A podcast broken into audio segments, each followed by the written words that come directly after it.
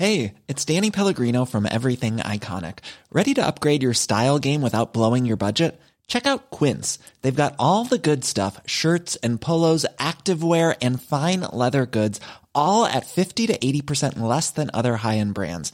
And the best part? They're all about safe, ethical and responsible manufacturing. Get that luxury vibe without the luxury price tag. Hit up quince.com slash upgrade for free shipping and 365 day returns on your next order. That's quince.com slash upgrade. Salut chers auditeurs. Le temps du printemps, c'est aussi le temps de l'amour. Dans l'équipe du cœur sur la table, on raffole des films doux et drôles qui réveillent nos émotions amoureuses. Et c'est justement ce que nous propose la Cinémathèque française, notre sponsor. Du 8 au 24 mai, la Cinémathèque projettera un cycle de comédies romantiques en 20 films indispensables. Par exemple, on pourra voir Pretty Woman, Dirty Dancing ou encore Punch Drunk Love. Que ce soit seul, avec votre partenaire ou entre amis, est-ce qu'il existe un meilleur plan de date que de se plonger dans ces classiques irrésistibles? En plus, grâce au code promo Comédie Rome ROM LCST, Comédie Rome LCST, la place est à 4 euros au lieu de 7 euros. Alors foncez réserver vos places sur cinémathèque.fr et rendez-vous en salle à Paris du 8 au 24 mai. Nous, on y sera. Et maintenant, place au cœur sur la table.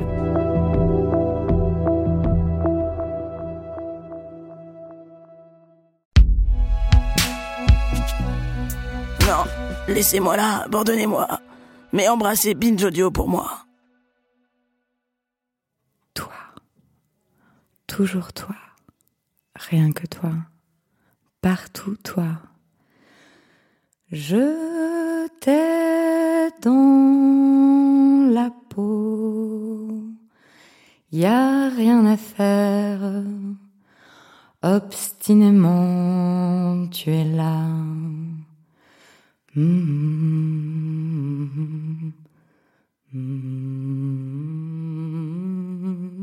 Je m'appelle Victoire Tuaillon.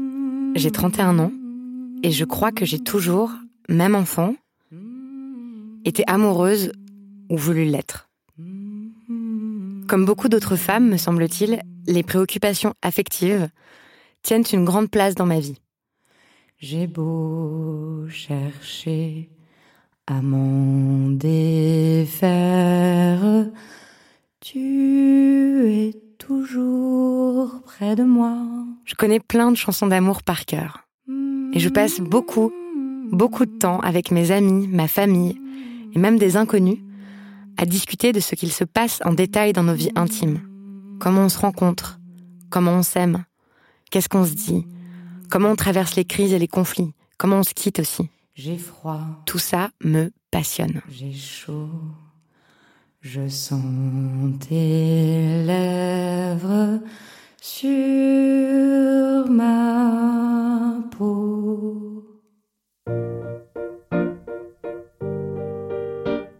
Je dis comme beaucoup d'autres femmes parce que dans la culture dans laquelle j'ai grandi, en France, en ce début de 21e siècle, il me semble que l'amour est toujours codé comme quelque chose de féminin. C'est un truc de gonzesse.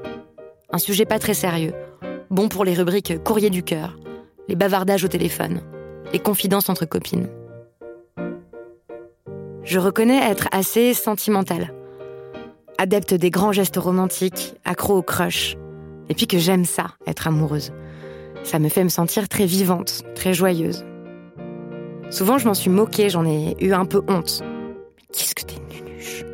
Je me suis souvent réprimandée, j'étais un peu gênée. Quelle fleur bleue de correspondre à ce cliché misogyne qui veut que les femmes soient trop émotives. Comme si ces heures de conversation, tous ces efforts d'écoute, de réflexion, d'introspection pour essayer de mieux se comprendre, de mieux comprendre l'autre, d'avoir des relations épanouissantes et harmonieuses, comme si tout ça c'était du commérage ou de la prise de tête inutile, comme si ça n'avait aucune valeur, alors que ça en a une, immense.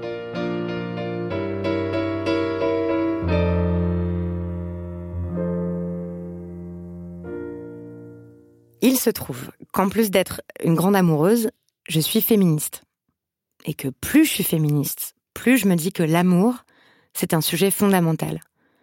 que c'est pas du tout futile, nunuche, cucu, gnangnan. Au contraire. L'amour, c'est un grand sujet politique. C'est d'ailleurs en partie parce que l'amour est tellement important pour moi que je suis féministe. Parce que je ne vois pas comment l'amour peut circuler si on est encore enfermé dans des rôles de genre tout étriqués, avec les hommes d'un côté, les femmes de l'autre, les uns au-dessus, les autres en dessous.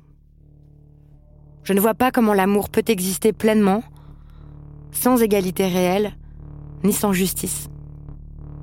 Celles et ceux qui veulent que rien ne change se désolent, disent que l'émancipation des femmes et l'égalité entre les sexes, c'est la mort de l'érotisme. Mal baisé La mort du désir. Hystérique Bonne sœur Rigide Et donc de l'amour. Vieille fille aigrie Moustachue Monstre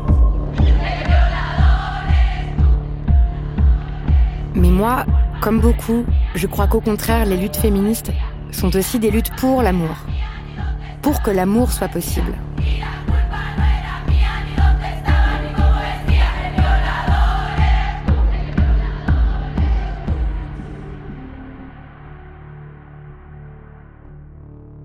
Je crois, comme l'a écrit la théoricienne et autrice afroféministe Bell Hooks, que, je cite, L'amour ne peut pas prendre racine dans des relations basées sur la coercition. Que l'amour peut nous transformer, nous donner la force de nous opposer à la domination. Choisir la politique féministe, c'est faire le choix d'aimer. Et donc il me semble que toutes les luttes progressistes, qui prennent de l'ampleur ces dernières années, contre le sexisme, le racisme, le validisme, tout ce qu'on appelle les oppressions systémiques, sont certes des luttes qui nomment, dénoncent, combattent, refusent des faits de violence insupportables et un ordre du monde injuste, mais sont aussi des luttes pleines de passions joyeuses, qui nous ouvrent de nouveaux horizons, nous permettent d'imaginer et parfois de vivre des relations sans oppression, sans domination et sans violence. Je crois qu'à force de libérer la parole et l'écoute, de rendre enfin dissible ce qui était tabou, eh bien, l'amour est en train d'être réinventé. Et que tout est en train de changer. Les manières dont on se parle, dont on se plaît, dont on se touche et dont on s'aime. Et que ce qu'on vit là, c'est une grande révolution romantique. Où nos armes, ce sont nos corps et nos cœurs.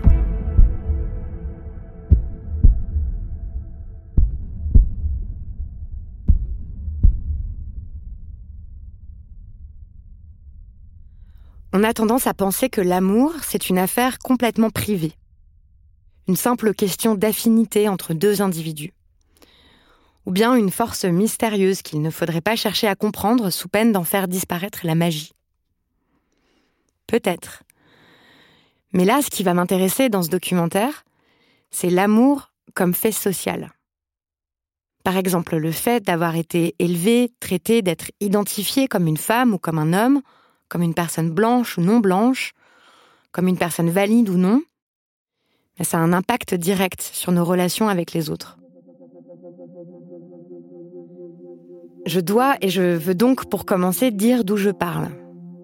Alors voilà, je suis une femme et depuis l'adolescence, j'ai des relations intimes avec des hommes.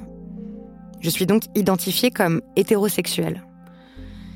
Et cette orientation, elle est valorisée, favorisée, encouragée par toute notre culture. Elle est vue comme normale, allant de soi, majoritaire. Ce que ça veut dire, par exemple, c'est que les films romantiques mettent en scène des histoires auxquelles je peux m'identifier, qu'ils sont faits pour moi. Mais le plus terrible, c'est que j'ai peur de sortir de cette chambre et de ne plus jamais ressentir ce que je ressens. Je peux plus me passer de toi, je te jure. Même si l'hétérosexualité, c'est un peu plus compliqué que ça.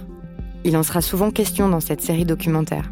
L'hétérosexualité, ça n'est pas juste coucher avec des personnes de sexe dit opposé.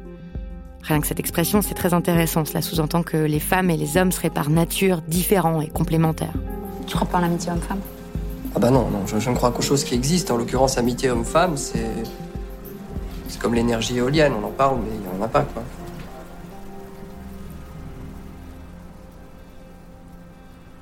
L'hétérosexualité, c'est aussi un mode de vie, un système politique, une organisation matérielle. Et tout cela, pour l'instant, moi, je peux m'en tenir relativement à distance. Je n'ai pas de personne à charge, pas de parents ni d'enfants dont je dois m'occuper. Bien que je continue à entretenir des relations intimes avec des hommes, depuis plusieurs années, j'exerce une profession qui me permet de gagner assez bien ma vie pour subvenir à mes propres besoins, comme celui de me loger seule. Je vis dans un studio de 22 mètres carrés à Paris, sans dépendre matériellement d'un homme, ce qui, j'en ai conscience, me donne plus de liberté qu'à beaucoup d'autres femmes. J'ai grandi en France hexagonale comme une femme blanche. Ça veut dire par exemple que personne ne m'a jamais refusé d'emploi ou de logement en raison de mes origines supposées, de mon nom ou de ma couleur de peau. Et que dans mes relations intimes, dans le cadre de rapports de séduction, je n'ai jamais eu à me méfier des fétichistes. Je n'ai jamais craint de subir le racisme de mes partenaires. Contrairement à plusieurs de mes amies non blanches, personne ne m'a exotisée, par exemple. Personne ne m'a appelé ma gazelle, ma panthère, ma geisha, ma beurette. Ça fait quatre fois que je dis que je suis une femme, et maintenant je veux préciser. Je suis une femme cisgenre, c'est-à-dire le genre féminin auquel je m'identifie est celui qui m'a été attribué à la naissance. Je n'ai jamais eu à souffrir des discriminations ni de la haine infligée aux personnes trans ou non binaires dans notre société. Je n'ai jamais eu à justifier de mon identité, et je me sens à l'aise dans ce genre-là. Le plus souvent, j'ai obéi aux standards, normes, codes associés à la féminité valorisée, avec enthousiasme et un certain plaisir. Par exemple, j'ai appris à marcher avec des talons, à petits pas, surveiller mon poids, à croiser les jambes quand je m'assois, à ne pas parler trop fort, à mettre en avant mes atouts, comme on dit, pour avoir l'air pimpante, mais pas mauvais genre. Tiens, ta droite. Ah non, faut choisir. C'est mini-jus, le ventre, ou décolleté. Ma chérie, pas les poids, ça te grossit. Non, non, ça c'est pas pour toi. J'ai suivi ce lent et patient enseignement dispensé par les magazines féminins, les actrices des films, les stars à la télé, mes copines et les autres femmes de ma famille, qui va de l'art de faire une manucure à celui de bien choisir ses vêtements, de supporter l'inconfort de l'épilation, du port quotidien, du soutien-gorge et des jeans serrés, d'apprendre à soigner ma peau, mes cheveux, de prendre des petites pauses charmantes, sourire, glousser, me déhancher lorsque je veux séduire, de me regarder tous les jours ou même plusieurs fois par jour dans un miroir, vérifier si tout va bien, tout est en place. Et même si toute ma vie j'ai entendu souvent que j'étais trop grosse, un peu vulgaire, pas assez féminine, trop rentre dedans, trop grande gueule, trop ceci ou pas assez cela, la plupart du temps j'ai épousé sans trop de gêne les codes de la féminité consensuelle, correspondant à mon milieu petit bourgeois. Je suis journaliste, ma mère était guide de voyage, mon père médecin généraliste. Ce qui n'empêche pas que, comme beaucoup d'autres femmes, j'ai depuis mon plus jeune âge subi des violences sexistes. Harcèlement de rue, dénigrement, insultes, violences sexuelles. Ce que je veux faire comprendre avec cette longue présentation, c'est qu'on est tous et toutes situés socialement qu'on doit composer avec un curieux mélange de privilèges et de discriminations qui se cumulent, s'entrecroisent, se renforcent. Ça nous marque au fer rouge. Ça modèle nos consciences et nos subjectivités, et donc nos façons d'aimer et d'être aimé. Ce qui veut dire qu'on n'est pas totalement libre, mais pas totalement déterminé non plus. Et je crois que plus on prend conscience de ce qui nous détermine, et plus on peut être libre.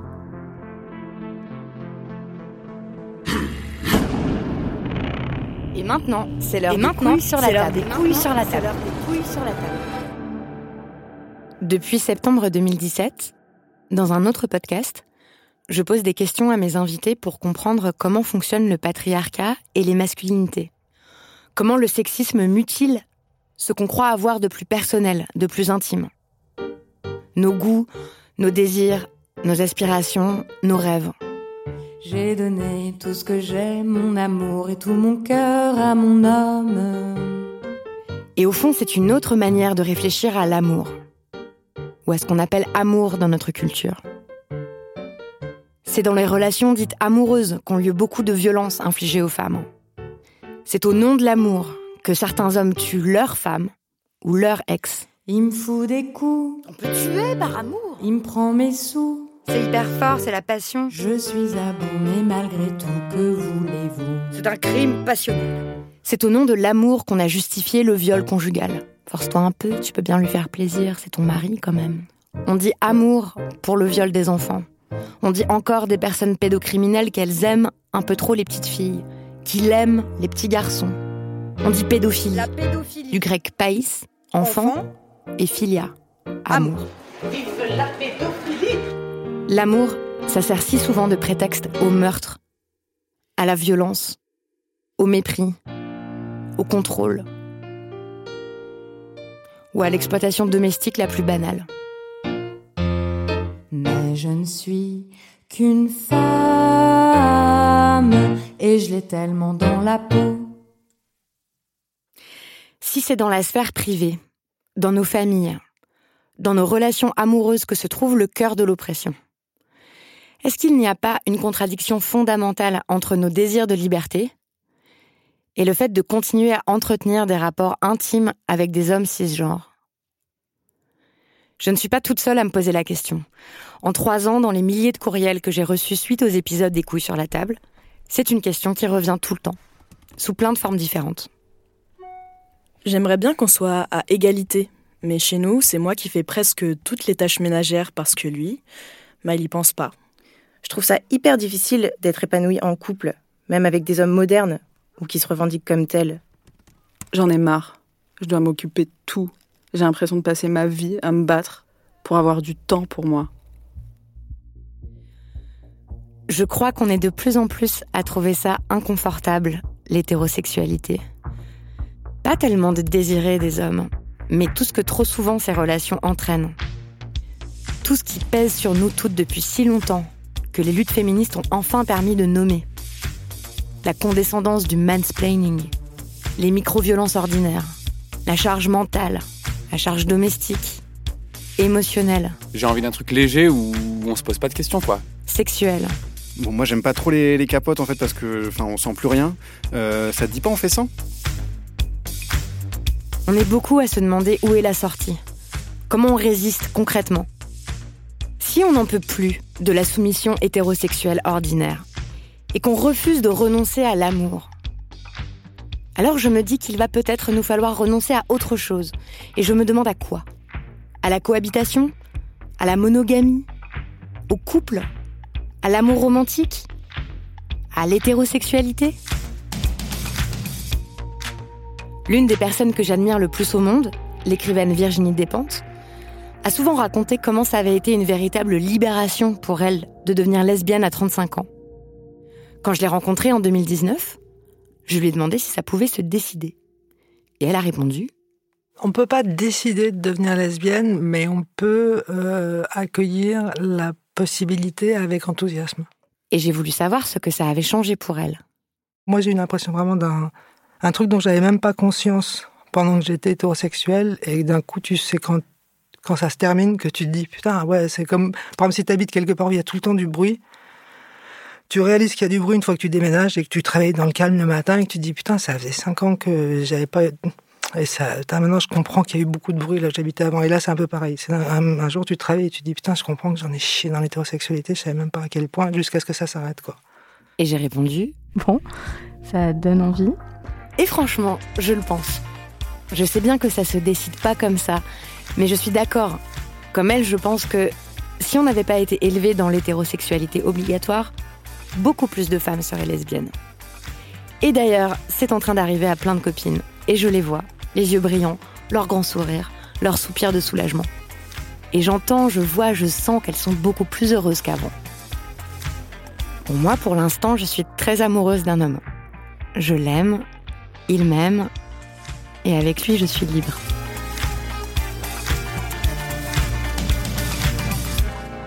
Où j'ai l'impression de l'être. À la fois, je reste pleine de doutes, écartelée entre mes désirs et ce que l'on attend de moi. Entre les schémas hérités de mes parents, la pression familiale. C'est pour quand les petits-enfants? Les injonctions sociales, les discours des magazines. Comment faire durer son couple? Homme, comment mieux les comprendre? La pipe, le ciment du couple. Comment mieux s'organiser face à la charge mentale? Les regards de mes amis. T'as vu, euh, Chloé? Les modèles au cinéma. Elle a accouché? La tradition. Et puis je me dis que ça résout pas tout d'être lesbienne. Qu'est-ce qu'on fait des normes du couple, de l'engagement, la fidélité, l'exclusivité? Et de tout ce que ça implique, les relations intimes avec les autres, de tous les efforts que ça demande de se comprendre, de comprendre l'autre, de créer des relations équilibrées, malgré le poids de tout ce qu'on ne contrôle pas. Bien sûr que dans un monde enfin débarrassé de toutes les oppressions systémiques, nos relations seraient métamorphosées. Mais tant qu'on est vivant, il nous faut composer avec ce qui existe, tout en cherchant à le transformer. On va pas attendre la révolution pour s'aimer. Et puis s'aimer, c'est peut-être aussi l'une des façons de faire la révolution. Pas la seule, pas l'unique, mais une partie nécessaire. Alors comment on fait? Comment est-ce qu'on bricole de nouveaux cadres, individuellement et collectivement? Comment on essaie de les faire bouger pour respirer un peu mieux? Est-ce qu'il faut inventer de nouveaux mots, de nouveaux serments, de nouvelles lois, de nouvelles pratiques? Comme ces questions m'obsèdent depuis plusieurs années, j'ai enquêté. D'abord, j'ai cherché dans des livres. Je me suis enfermée dans ma chambre et j'ai lu tant que je pouvais sur l'amour, le couple, le romantisme, l'amitié. Au-delà du personnel, si on se touchait à la conquête d'hétérolandes. J'ai lu des petites brochures anarchistes distribuées dans des festivals. L'amour, le sexe, pourquoi j'ai déserté? Le début de la fin des haricots. La fabrication artisanale des conforts affectifs. Des manuels de bonne communication dans le couple. De la philosophie un peu ardue. Materialist feminism in the construction of human subjectivities and material practices. J'ai pas tout compris. J'ai lu des éloges polyamoureux. La salope éthique. Guide pour des relations libres et sereines. Les mystiques. Des thèses de sociologie. Regard féministe sur l'hétérosexualité contemporaine occidentale. Essai sur le dispositif hétérosexuel et ses limites. Et quand c'était possible, j'ai interviewé leurs auteurs, leurs autrices pour qui et elles nous exposent leurs théories. J'ai aussi envoyé des milliers de mails à plein de gens très différents en demandant Comment vous faites, vous? Qu'est-ce que vous avez appris de vos histoires? Qu'est-ce que vous avez mis en place concrètement pour vivre des relations intimes et égalitaires?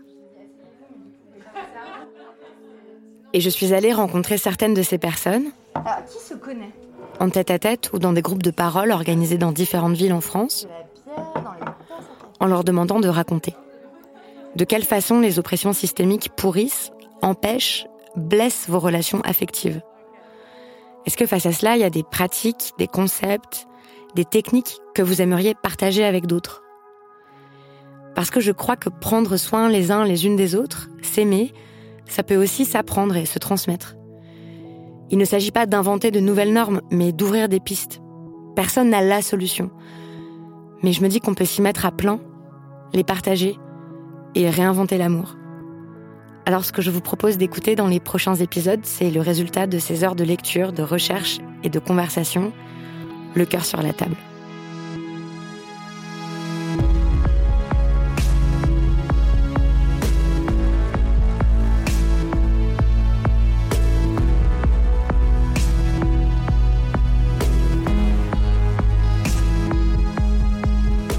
J'aimerais que ce projet devienne une grande conversation collective, qu'on partage nos expériences, nos réflexions, nos désaccords pour apprendre les uns les unes des autres. Je vous encourage donc à nous écrire et à témoigner, soit par mail à l'adresse lecoeur.binge.audio, soit sur Instagram, le compte s'appelle Le cœur sur la table. Et si vous nous donnez votre accord, on publiera de façon anonyme ou non vos contributions. Merci pour votre écoute. Vive les luttes féministes et vive la révolution romantique.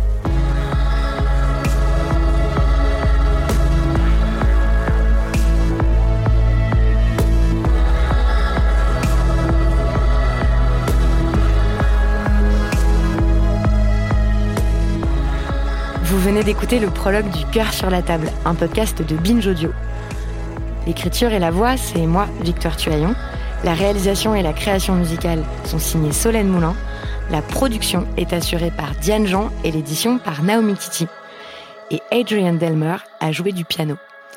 Un nouvel épisode sera disponible chaque semaine dans vos applis de podcast et sur le site internet de Binge Audio, binge.audio. Merci encore pour votre écoute et à bientôt. L'amour, l'amour, l'amour, toujours le vieux discours. Soit divin, soit humain, idem le baratin. Jusque dans les WC, j'en peux plus par pitié. Faudrait changer de disque, entreprise à haut risque. Les curés en chaleur, les idoles en pleurs. Les mémés les plus louches n'ont que ça à la bouche. Au de grâce, arrêtez de vous badigeonner. De cette pub idiote, j'en ai plein la culotte. Après, on se fait un refrain. L'amour, c'est du pipeau. C'est bon pour les gogos. L'amour, c'est du pipeau. C'est bon pour les gogos.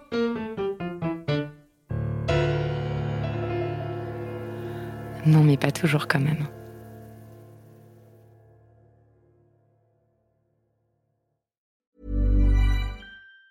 Planning for your next trip? Elevate your travel style with Quince. Quince has all the jet setting essentials you'll want for your next getaway, like European linen, premium luggage options, buttery soft Italian leather bags, and so much more. And it's all priced at 50 to 80% less than similar brands. Plus, Quince only works with factories that use safe and ethical manufacturing practices. Pack your bags with high-quality essentials you'll be wearing for vacations to come with Quince. Go to quince.com slash trip for free shipping and 365-day returns.